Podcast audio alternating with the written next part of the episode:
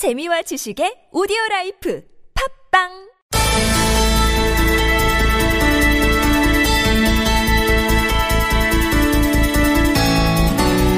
네, 전술핵 재배치, 담배값 인하, 강성 노조 타파 등등 이 자유한국당 홍준표 후보의 파격적인 공약이 연일 논란이 되고 있습니다. 여기에다가 뭐 여성 설거지 발언 등 여러 가지 또 논란이 되고 있는 발언도 있는데요. 자, 홍준표 후보의 이런 언행 한번 중간 점검을 해보겠습니다. 자유한국당 원내 수석 대변인을 맡고 있는 정용기 의원 연결합니다. 여보세요. 네, 안녕하십니까? 네, 안녕하세요. 의원님. 오랜만에 인터뷰하네요. 자, 일단 이거부터 좀 여쭤보겠습니다. 담배값 인하인데요. 왜 이 공약을 제시를 했을까요?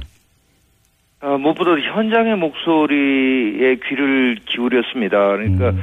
뭐 건강을 위해선 금연이 필요하다 이런 얘기들이 현장에서는 전혀 설득력이 없다는 거죠. 네. 특히나 서민층이 주로 아, 요즘은 흡연을 더 많이 하십니다. 그래서 그런 분들 또 젊은 층들 예. 이런 분들한테 이런 건강을 위해서 담배값을 올렸다. 음. 이거 전혀 설득력이 없는 거를 고집하기보다는 현장의 그런 국민들의 목소리를 음. 담아내자 이런 예. 취지에서 했습니다. 자, 아마 이런 반론을 들어보셨을 것 같은데요. 담배값 인상을 추진했던 게 바로 박근혜 정부였었고, 그때 자유한국당은 집권 여당이었는데, 그럼 그때는 뭐 하고 있었느냐? 이런 반론 들어보셨죠, 의원님? 네, 뭐 이런 거죠. 저희가 그때 당시에도 어, 너무 많이 올리는 것 아니냐. 그다음에 올리더라도 이런 방식이 아니라 음. 네. 고급 담배도 만들고 네. 저가 담배도 그대로 판매를 하는 음. 이런 식의 방안을 좀 같이 취해보자 이렇게 에, 당정 간에 논의할 때에도 당에서 의견을 제시했었습니다마는 예. 당시에 좀 소통이 좀 부족했다라고 음. 이런 정도 말씀드리겠습니다. 그러면 그때 청와대나 정부가 당의 의견을 거의 받아들이지 않았다, 묵살했다, 이렇게 이해를 하면 되는 겁니까? 뭐 묵살이라기보다는 정부 측의 의지가 워낙 네. 강해서 예. 당에서는 그 부분에 협조를 할 수밖에 없었죠. 음. 지금 한국 납세자 연맹이 조사 결과를 내놓은 게 있는데요. 흡연자 62%가 4.13 총선 때 이 담배값 인상이 투표에 영향을 미쳤다고 대답했다는 이런 조사 결과인데 뭐 국내 흡연자가 800만 명 정도 된다고 하고요. 혹시 이 흡연자를 대상으로 한 인기 영합적 공약 아니냐 이런 의혹의 시선도 있습니다. 이건 어떻게 받아들이세요?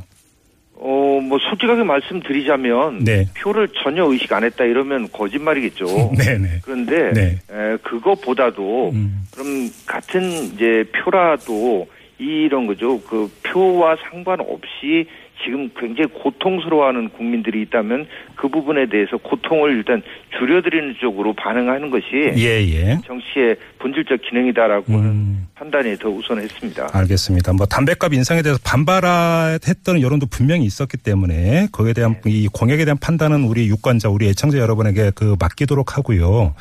다만 이 점이 있는 것 같습니다. 담배값 인상으로 인해서 그 추가로 그 확보된 세수가 13조 원 정도가 된다고 하는데 네. 만약에 담배값을 인하하면 그럼 이 세수를 도대체 어디서 벌충할 거냐 이런 아주 현실적인 문제가 제기가 되지 않습니까? 방금도 말씀드렸지만 네. 이제 보완책으로 고급 음. 담배를 좀 해서 담배를 좀 가격을 좀 이렇게 다양화하는 네. 이런 것들이 보완책이 될 수도 있을 거고요. 예. 그, 그리고 이제 더 근본적인 차원에서는 아무리 세수가 중요하더라도 이 서민층의 주머니를 터는 걸로 일부 국민들이라도 받아들이는 이런 방법은 예. 문제가 있다라고 보는 것입니다. 네 네. 알겠습니다. 자, 담배값 문제는 그 정도로 하고요. 또 한 가지 지금 논란이 되고 있는 게 전술핵 재배치 주장인데요. 이게 현실적으로 가능하다고 보세요? 어, 이제 미국하고의 어떤 긴밀한 대화, 협의라는 걸 전제로 해서 홍준표 예. 후보가 얘기를 했습니다. 예. 그리고 이 전술핵 재배치는 이런 겁니다. 핵에 대한 억지력은 음. 핵밖에 없다라고 하는 것은 뭐 전 세계 모든 그 군사 전략이나 아 이렇게 전문가들이 하는 얘기인 거거든요. 예. 그래서 북한이 핵을 이미 가지고 있는 상황 속에서 핵이 없다는 걸 전제로 한 정책은 비현실적이라는 거고 그래서 전술핵을 재배치를 함으로 해가지고 어, 외교적인 협상도 가능하고 어, 어떤 핵 감축이나 핵 폐기도 가능해서 한반도 비핵화도 이룰 수 있다. 예. 그러니까 한반도 비핵화라고 하는 것이 우리가 억지력을 갖지 않은 상태에서는 절대 이룰 수 없는 전략적 목표라고 하는 인식이 바탕에 깔려 있습니다. 지금 그 문재인 후보나 안철수 후보도 외교적 노력을 하겠다, 중국을 설득하겠다, 네. 뭐 이런 식의 얘기인데 음. 국제 관계에서는요 설득과 외교적인 그 노력이 성과를 나타내려면 네. 힘을 가지고 있을 때만 그게 음. 가능하거든요. 네네. 그래서 이런 점에 현실에 기반한 이런 그 안보 정책이라고 음. 봐주시면 근데 제가 이게 현실적으로 가능하겠느냐라는 질문을 드린 이유가 이 전술핵 재배치라고 하는 것은 결국 미국의 동의와 참여가 이제 뭐 절대적인 것 아니겠습니까? 그런데 이미 2016년 작년에 네. 미국 당국자들이 명백하게 no라고 이미 여러 차례 밝혔거든요. 전술핵 배치 안 한다. 예를 들어서 존 울프스탈 백악관 그 선임 보좌관 같은 경우는 미국의 이익에 한국의 이익에 부합하지 않는다라고 분명히 이야기했고요. 또 당시 성김 미 국무부 대북정책 특별대표도 전술핵 재배치가 필요하지 않다라는 결정을 내렸다라고 명시적으로 입장을 밝혔단 말이죠. 이 상태에서 이게 가능하겠느냐라는 질문입니다. 네, 좀 멀리 보면 네. 90년대 초까지에는 미국 NCND에서 긍정도 부정도 하나 하지 않았지만 네. 어, 주한 미군이 전술핵을 가지고 있었다는 거는 대부분 다 인정하는 겁니다. 예, 예. 그때 한반도 비핵화라고 하는 노, 저, 노태우 대통령의 어떤 정책에 따라서 어, 이 대한민국에 있던 전술핵이 철수한 거거든요. 네. 그러니까 지금 뭐 미국이 어, 작년까지 그렇게 한 거 인정합니다. 그런데 그 작년까지 그리고 지금 이 순간까지도 북한의 핵을 폐기하려고 노력을 하는 거지 않습니까? 네. 근데 지금 5차 핵실험까지 했고 6차 핵실험이 임박해 있다라고 봐서 음. 6차 핵실험이 돼서 실제로 북한이 핵을 고도화 고도화된 핵을 가진 게 확인이 된다면 미국의 어떤 그런 그 전략적인 전술적인 핵과 관련된 방침은. 얼마든지 바뀔 수 있다라고 보는 거고요. 네네. 그걸 위해서 사실상 핵을 가진 거라고 우리는 보고 어 우리 홍준표 후보가 되면 음. 미국의 그런 점들을 어, 서로 협의해서 네. 하겠다라는 얘기입니다. 알겠습니다. 자, 그리고 이제 강성 노조 문제를 홍준표 후보는 이제 계속 이제 집중적으로 이제 언급을 하고 계시던데요. 이거는 사실은 좀 오래된 논란거리이기 때문에 여기서 특별히 다시 여쭙지는 않도록 하겠고요. 예. 자, 홍준표 후보의 그 발언. 당장 이거부터 좀 여쭤보겠습니다. 설거지는 여자가 하는 일이다. 이런 요지의 발언을 했는데요. 당에서는 이거 어떻게 받아들이고 있습니까? 이 발언을. 아, 뭐 이렇습니다. 그 일부에서는 그럼 여성 유권자는 완전 무시하고 포기하는 거냐 네네. 이런 식의 얘기도 있습니다만은 사실은 이게 그 그럴 수가 있겠습니까? 우리나라처럼 사실은 여성들이 물론 이제 관리직에 이렇게 비율은 아주 적습니다만은. 실제 가계 경제권이라고 하는 측면에서 보면 예. 전 세계 어떤 나라보다도 여권이 또 강한 적이라고 생각되고 저는 지역에서 구청장을 8년을 했습니다마는 지방선거의 경우에는 정치에 있어서도 지자체 선거는 남편들은 밖에서 일하기 때문에 실제로 기초의원 누가 나오는지도 모르기 때문에 네. 여성들이 사실상 결정권을 갖고 있다고 해도 과언이 아닙니다. 그런데 어떻게 여성을 무시하겠습니까? 다만 음. 홍준표 후보가 이런 얘기를 한 것은 좀 현실하고 동떨어진 어떤 산술적이고 기계적인 성평등 담론은 좀 문제가 있다라는 인식을 내비친 음. 거로 이렇게 봅니다. 그러니까 예를 들면 남성이 방금도 말씀드렸지만 어떤 부분에 있어서는 그 바깥에서의 사회적인 우리 한국 사회에서의 경쟁이 너무나 치열한 이런 상황 속에서 네. 어, 전업주부라면 나중에 해명을 이렇게 하지 않습니까?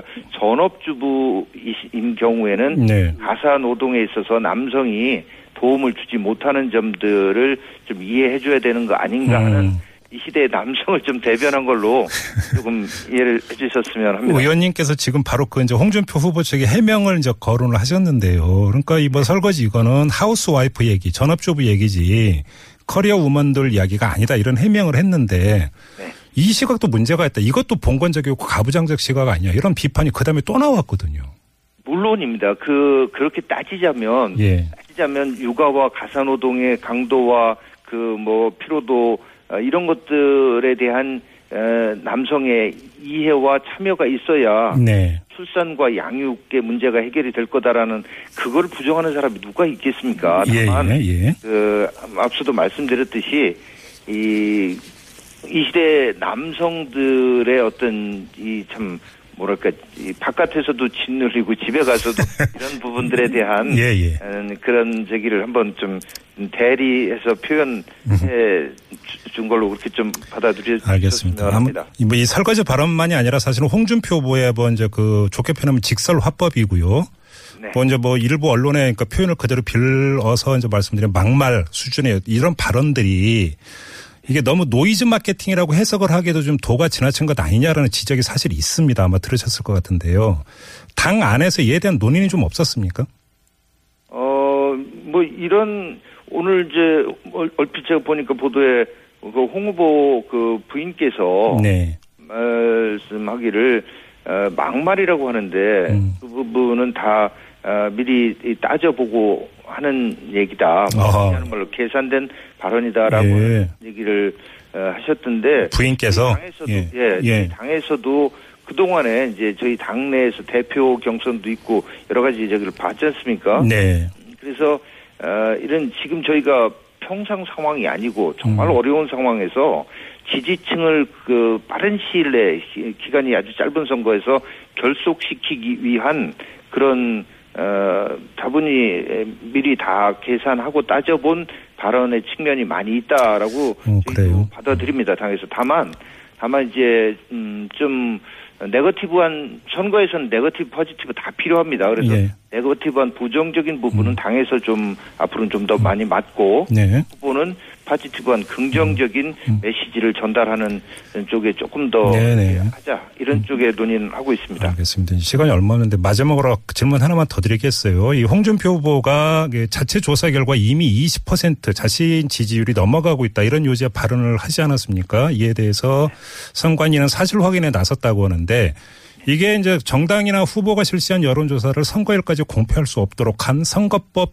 108조 위반이다 이런 주장이 있습니다. 어떻게 받아들이십니까? 뭐 이런 점에서는 주, 주의해야 되겠죠 서로. 네네. 근데 어, 구체적 수치 그 몇몇 퍼센트 음. 예. 이렇게 하지 않으면 네. 그건 또 괜찮다는 게 선관위 입장입니다. 그래서 네. 저희가 음. 이제 이런 거죠.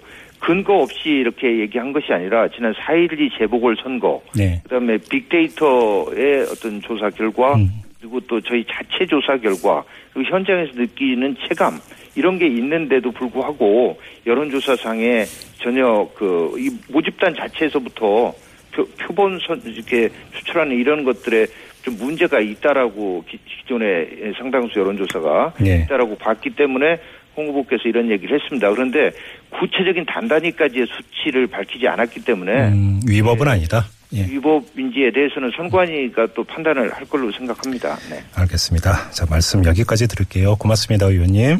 네 감사합니다. 네, 지금까지 자유한국당 정용기 의원이었습니다.